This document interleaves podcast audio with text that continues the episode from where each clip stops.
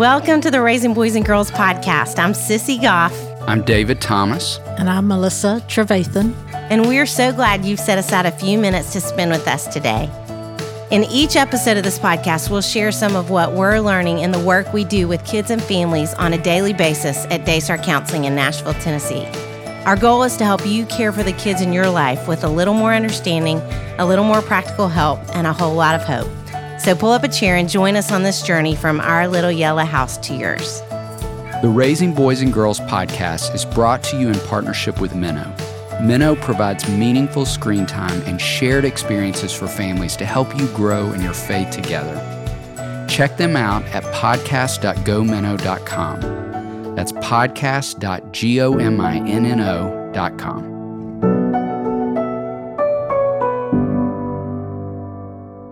David Thomas. Hey, Sissy Goff. So fun to be back. It is. Except this isn't going to be a very fun episode. but important and hopefully informative. Yeah, ooh, that's good. Important and informative. That's true. We wanted to talk today about the three things we're seeing the most in our counseling offices with girls and boys. And those are anxiety, depression, and anger. And my guess is you're seeing some of one of the three at least in your house too. And so we want to talk a little bit about what to watch for and even more so how and where to get help because it just feels more important than ever.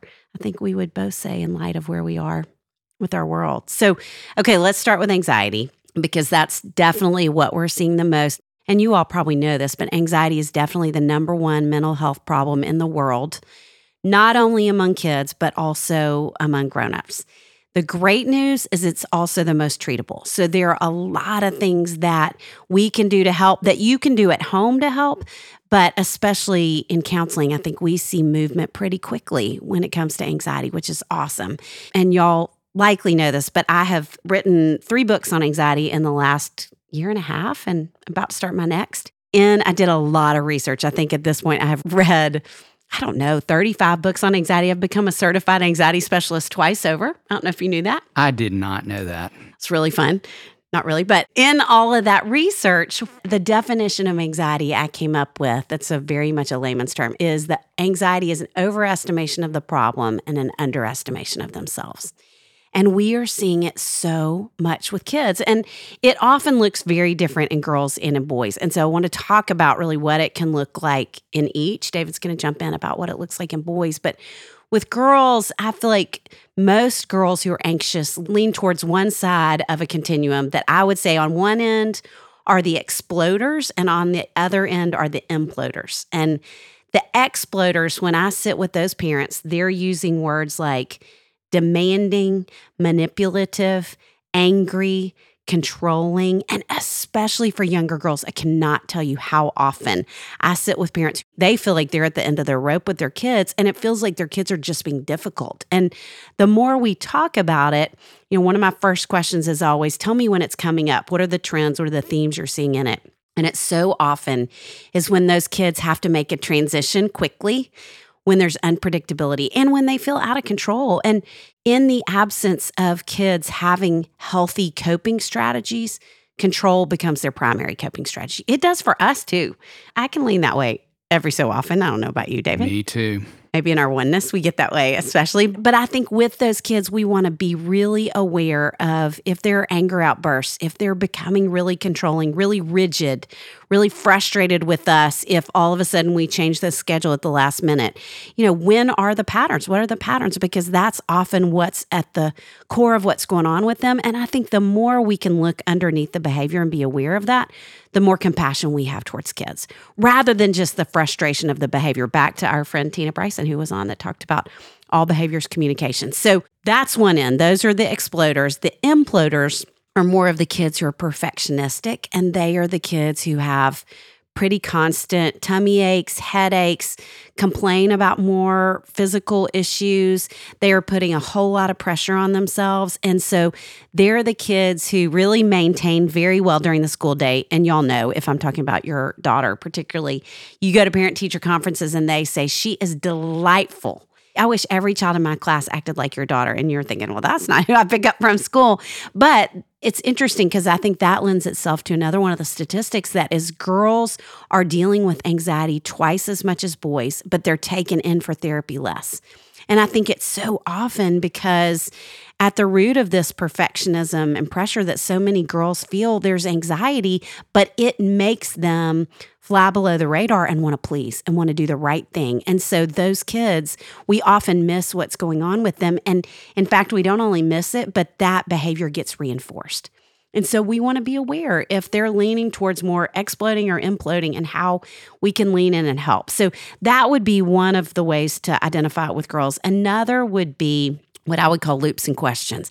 And y'all may have heard me say this before, but I feel like with kids who are anxious, they have these thoughts that are like the one loop roller coaster at the fair. You know, we all have thousands of intrusive thoughts every day about all manner of things realistically, 80% of our thoughts are negative and 95% of those thoughts are on repeat. And so these kids are having these negative, intrusive thoughts that just circle around and around and around, and they can't get whatever it is out of their head. You know, what the schedule's supposed to be like, if you're going to be okay when you're away from them, their stomach hurts it a little bit, and maybe it's about throwing up, maybe it's about the pandemic. I mean, it could be anything that they're looping on, and it's often the worst thing they can imagine happening developmentally. And so those kids, we often can recognize it by endless questions that's just indicative of that loop. So, I mean, I saw that so much this summer. We haven't even really talked, David, about what I saw at Hopetown this summer at our little version of a summer retreat program, but I have never had as many questions mm. from girls in particular as I did this summer with particularly the younger ones, second through fourth and fifth and sixth. I mean, they just were endless. I mean, there was one girl that I remember pulling aside and she had tears in her eyes. And I think she was literally asking me about the schedule for the 25th time in an hour. And I just said, This is not helping you. For me to answer another question doesn't help you it's just feeding more questions. And that's what happens. And the research says we should never answer more than five questions about the same topic because you know, if your kids do that, they never say, Oh, that's the answer I was looking for. Never mind, I'm fine. They just keep looping over and over and over. And then the third way I would say we really recognize it in girls, and it's part of what we're talking about with the imploders, but I mean, every girl I've ever seen, and David, I would be curious what you'd say about this with boys, but every girl I've ever seen who deals with anxiety is really bright, often off the charts bright. They're really conscientious. They try hard. They care deeply. They're really the coolest kinds of kids. And it's like they just don't know how to turn the volume down. And so we just want to pay attention to all of those things and how significant is the anxiety impeding their function. And that's what we're going to talk about in a few minutes as far as when and how to get help. What about boys? What do you see the most with boys? I think the presentation often, not always, but often is different. I think anxious boys look more angry than they look worried or fearful. I've had countless parents over the years even say to me in my office, like, he's not anxious, he's explosive. You know, mm. he's not worried, he's angry. And it's where we have to look underneath because, as we'll discuss in a few minutes with depression, it just so often in its presentation looks different with boys. And so, even thinking about you talking about the imploders and exploders, I would argue I have seen more boys over the years who are anxious who are classic exploders. Mm. Now, there are a percentage of boys, I'd even argue more firstborn boys who are more perfectionistic and pleasing. But generally speaking, they're going to be more eruptive. And I think it fits with, you know, the statistics would tell us that 80 to 90% of behavioral problems in schools are boys. And mm-hmm. so those classic exploders are struggling in those ways, which I would even wonder if that doesn't lead to some of what you said about where girls are diagnosed more, but boys are taken for counseling more often because it's presenting in ways that have become significantly problematic as opposed to they're more perfectionistic and pleasing. I would say, secondly, that it can mirror ADHD. It can look identical. And I've seen a number of boys over the years who were misdiagnosed with attention deficit disorder who actually had anxiety. And so I talk a lot about, you know, I think for boys and girls that anxiety just takes up a lot of mental real estate. And if I am devoting a lot of my cognitive energy to things I worry about, things I fear, things I'm overthinking, then I think those boys in a classroom setting look underfocused. They look fidgety, they look restless, they look dysregulated. And so it's that classic presentation that would make us want to point our finger toward the possibility of some attention deficit, but is oftentimes an underlying anxiety that's really important to pay attention to.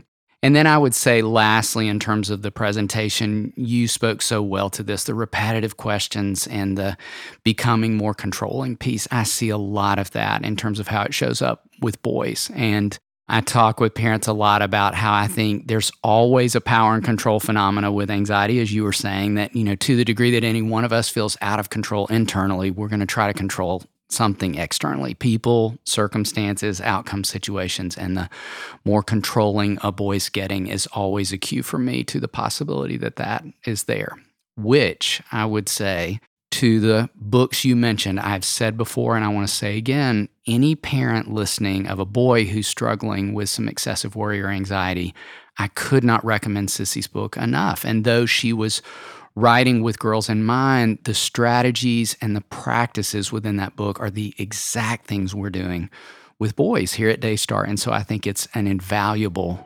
resource and would strongly recommend you grab hold of that. We are so thrilled to be partnering with our friends at Minno to bring back the Raising Boys and Girls podcast. We all know that devices are here to stay. So if you want to make screen time meaningful for your kids, Minno is for you. A new streaming service designed just for kids. Minno has over 2,000 episodes of fun and faith filled shows that have been carefully curated by moms, dads, and church leaders so it's safe for your family.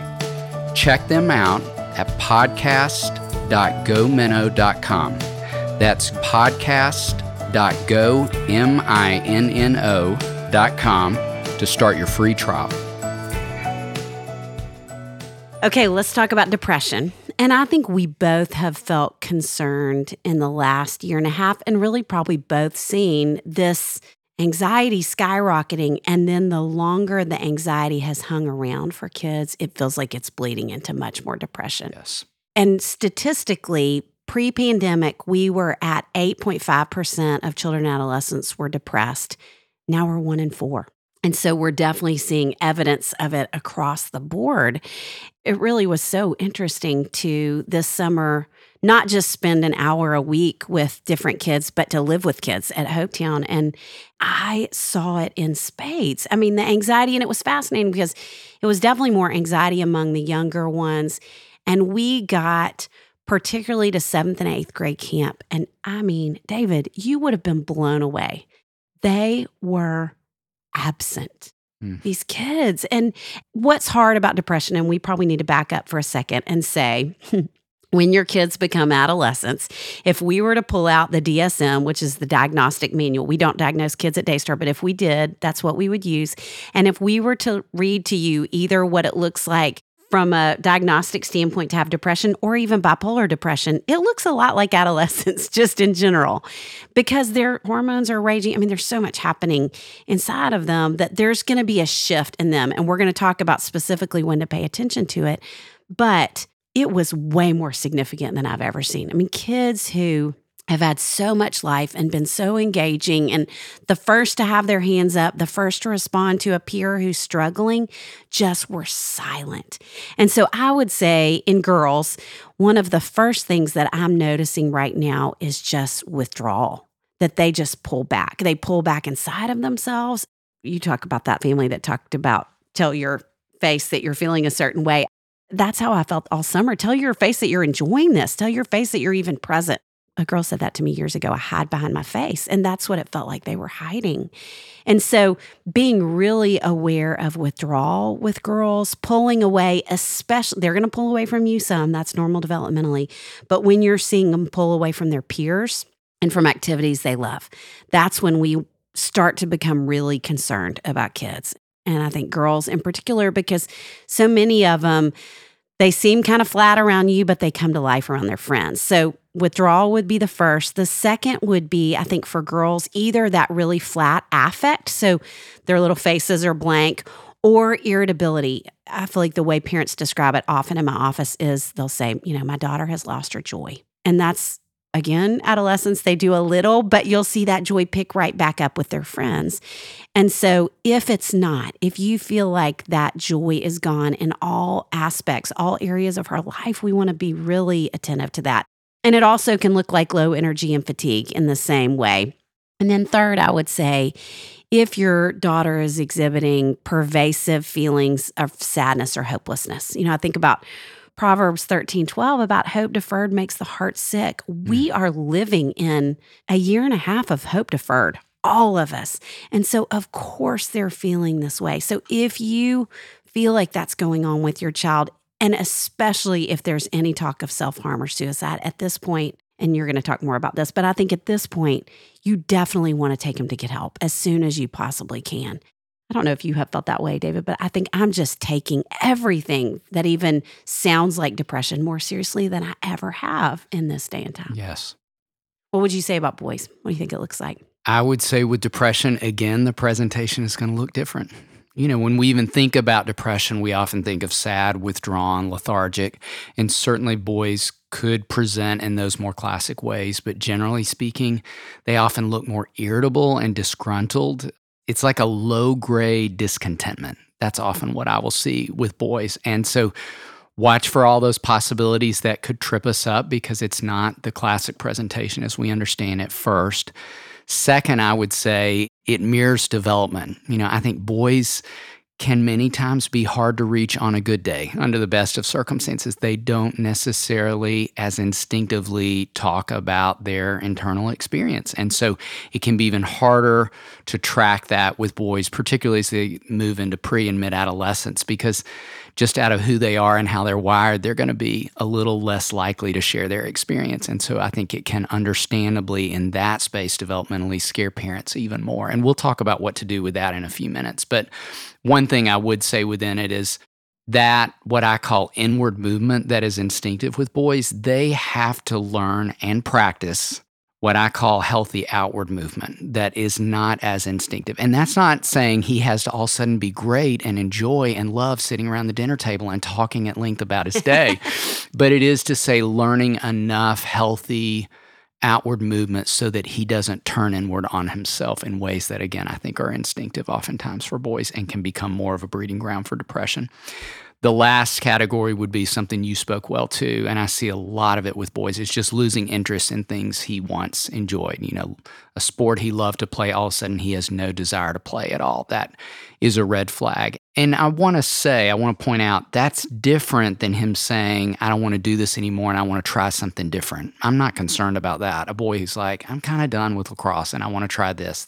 As long as there's something else he's wanting to chase, that's different than just, I don't want to play that and I don't want to play anything else except video games. you know, even depressed boys seem to always want to play that. And there again, I am supportive of boys having some screen time with healthy limits, but not using video games as an escape or a coping strategy because it's not.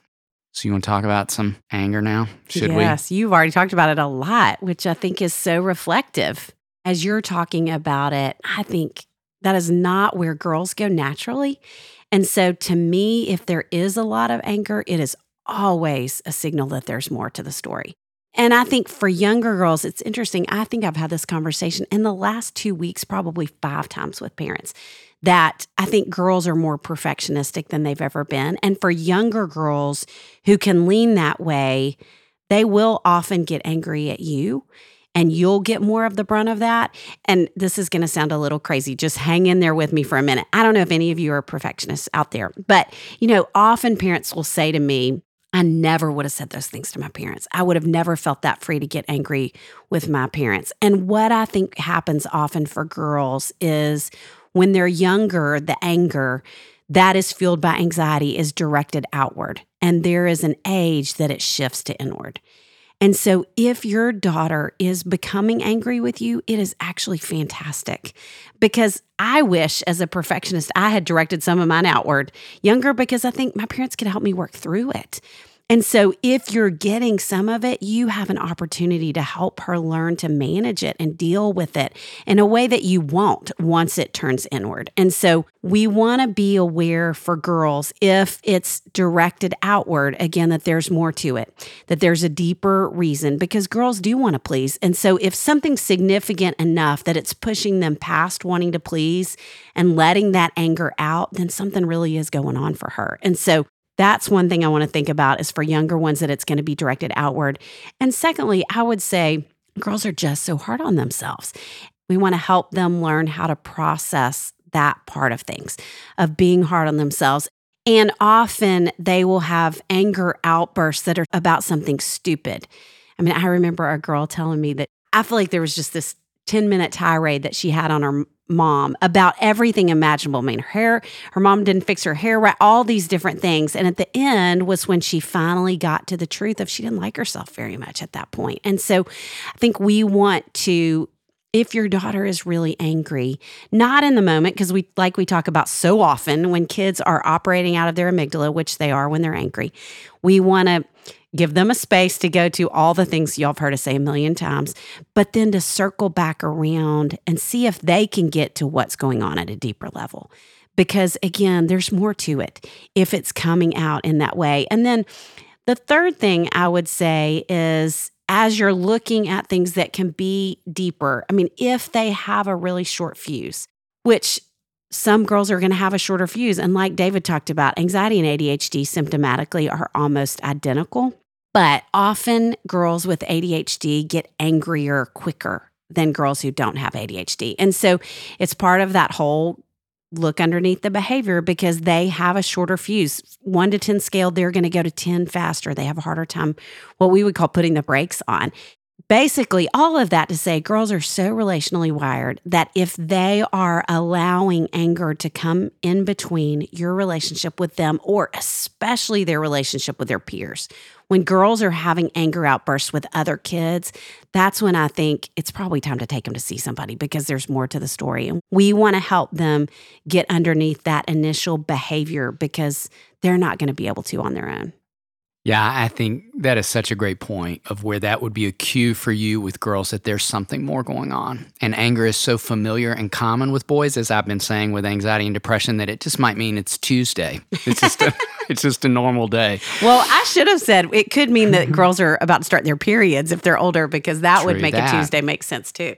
Well, and even thinking about the developmental timeline, it's important to note that somewhere around nine to 10, boys will begin to channel all primary emotions fear, sadness, disappointment, confusion into anger.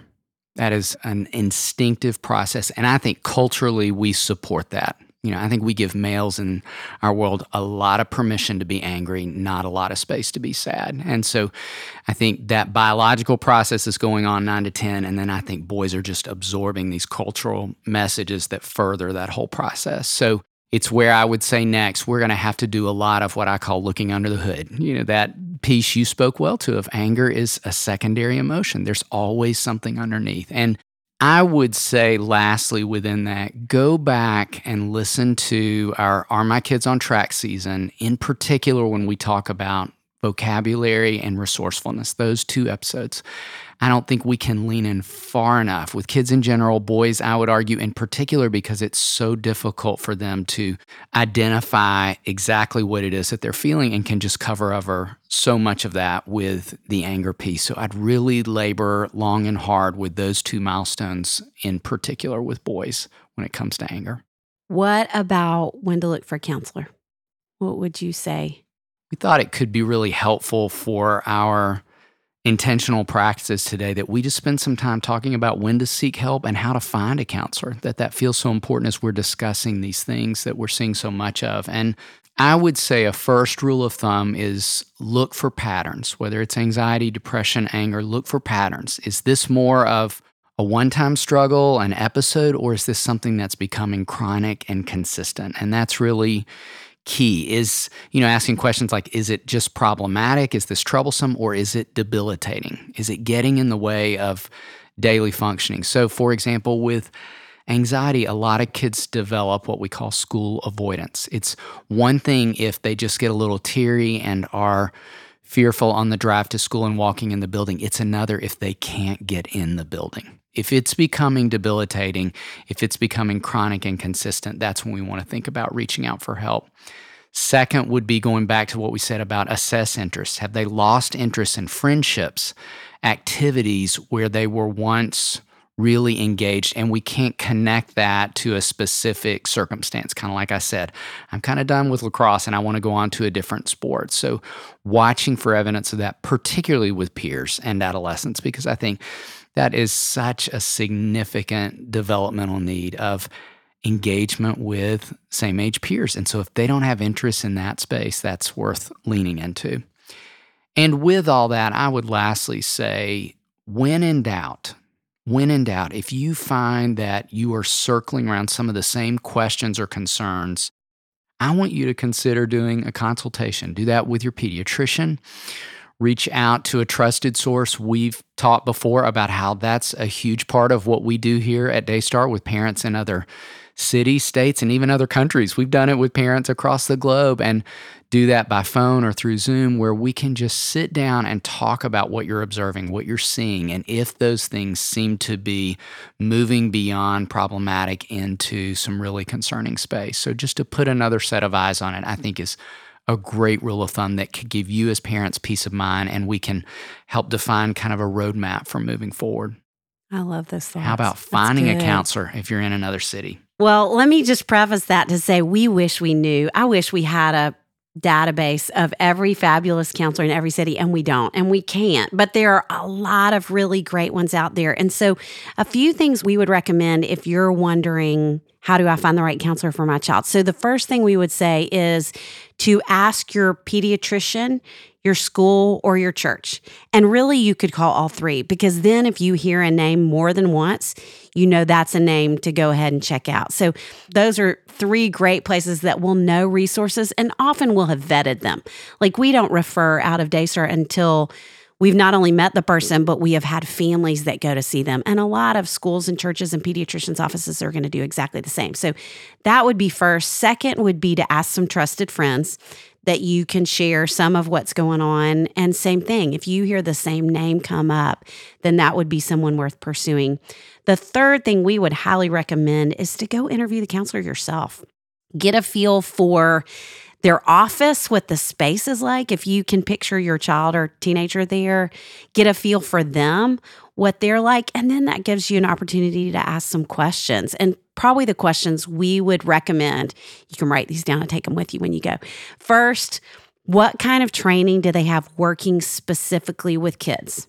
And I don't know if you've had this happen very often, but I will sometimes sit with parents for an assessment and they will say, Well, we saw somebody else first, but it was actually my counselor and they didn't work a lot with kids. And number one, it's not helpful for it to be your counselor because your child's not going to feel safe telling your counselor things about you, which in a healthy way, that's going to happen from time to time. You want them to have a place to process.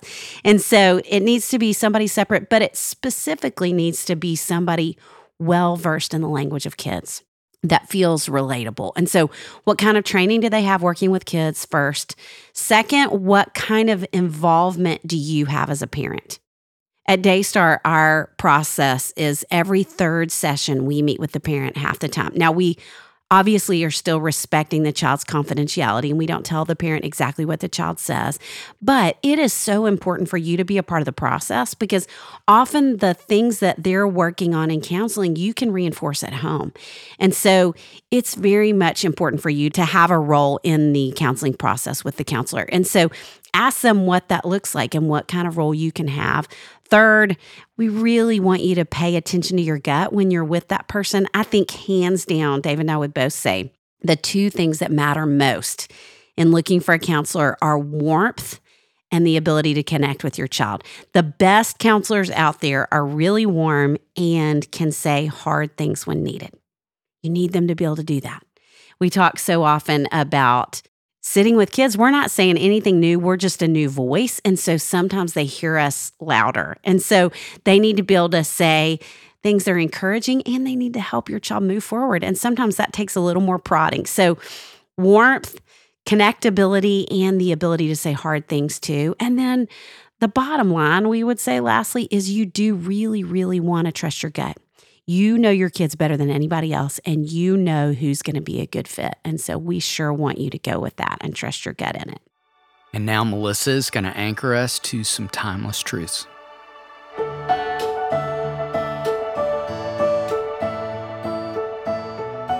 Feelings. Oh, go to the Psalms, where the psalmist, the singers will struggle, they will talk, they will sing, they will fall flat on their face, and they will rise up again with their hands and their heads toward God. I love in Psalm 3 3, when David is running from his son Absalom, he says, God, you're a shield around me. But then he says, You are the one who lifts my head. I love that image because so often that's what happens to us. Literally, our heads go down, our eyes go down, downcast because we're overwhelmed in our feelings and we don't even know how to name them. We don't really know what's going on. It's some vague sense. But the promise, the truth here, and what David is experiencing in the midst of being so fearful, so discouraged, he says, God, you are the one who lifts my head. You lift my eyes up. And all summer long, in seeing so many kids experience and begin to identify those feelings, the question comes now what? Okay, so I'm anxious. Yes, I am angry. I'm discouraged. I don't want to go back. I do want to go back, and I can't. There is so much that they are experiencing, so many feelings that are there. I have one message today about feelings, and it's one that I saw with the kids and one that I recently read in a book, a new book by Katie Haseltine called All the Things. I really recommend it. I love it. But she says, to quote her, your goal isn't to pray a feeling away but to pray with that feeling.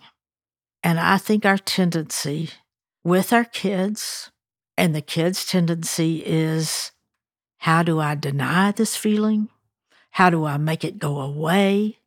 We spend more time and energy trying to get rid of the feeling. When, as we read in the Psalms and we identify with the psalmist, to pray with the feeling God, I am jealous today. And my eyes are on this one certain person. Oh, you know their name already.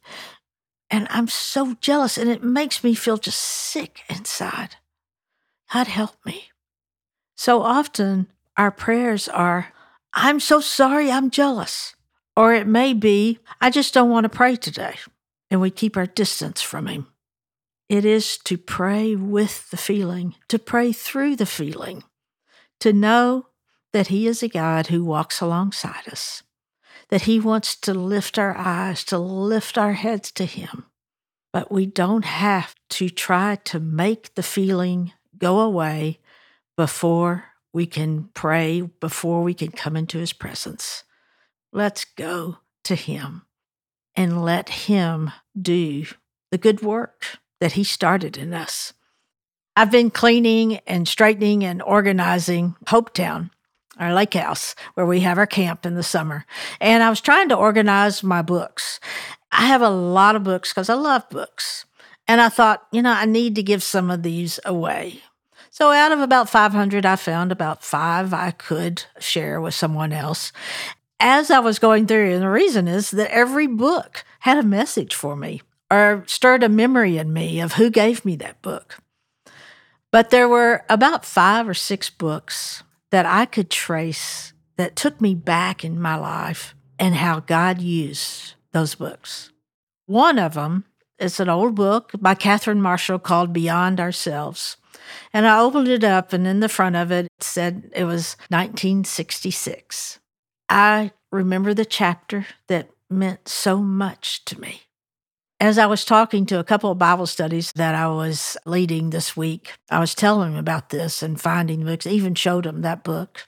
And you know, it wasn't so much the book that they needed to read as what I was sharing is God is so faithful that when I was 16 years old, that this book that God taught me more about prayer in a chapter called The Prayer of Relinquishment and how God is so faithful. And I think that that's what I'm wanting to say to you all as parents right now. The feelings will be up and down. There will be so many feelings, and the anxiety is so strong right now with kids and anger. But He is faithful. Philippians 1 6 says that He who has begun a good work in you will carry it on, will carry it on to completion unto the day of Jesus. That He has begun a good work in you. I love that. And I was sharing that in my Bible studies this week to say, since 1966, even as I fell flat on my face, God is faithful. And then 2 Timothy 1 12, it says, I know whom I have believed, and I'm persuaded that he's able to keep that which I've committed unto him against that day. I know whom I have believed.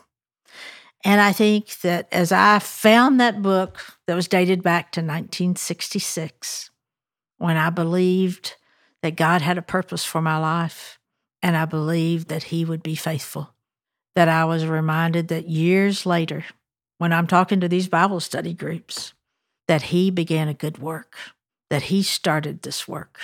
He started a work in your child, and they will be anxious and they will fall flat on their face, as you will as a parent but it's Him. He began a good work. And you can learn, and your child can learn to pray with those feelings that are so disruptive and that we want to overcome and do away with. You can pray with them and don't take so much time to try to get rid of those feelings, but to let God use them. Oh, He's begun a good work in your child. He will carry on. I know whom I have believed and He's able to keep what you have committed unto Him against this day.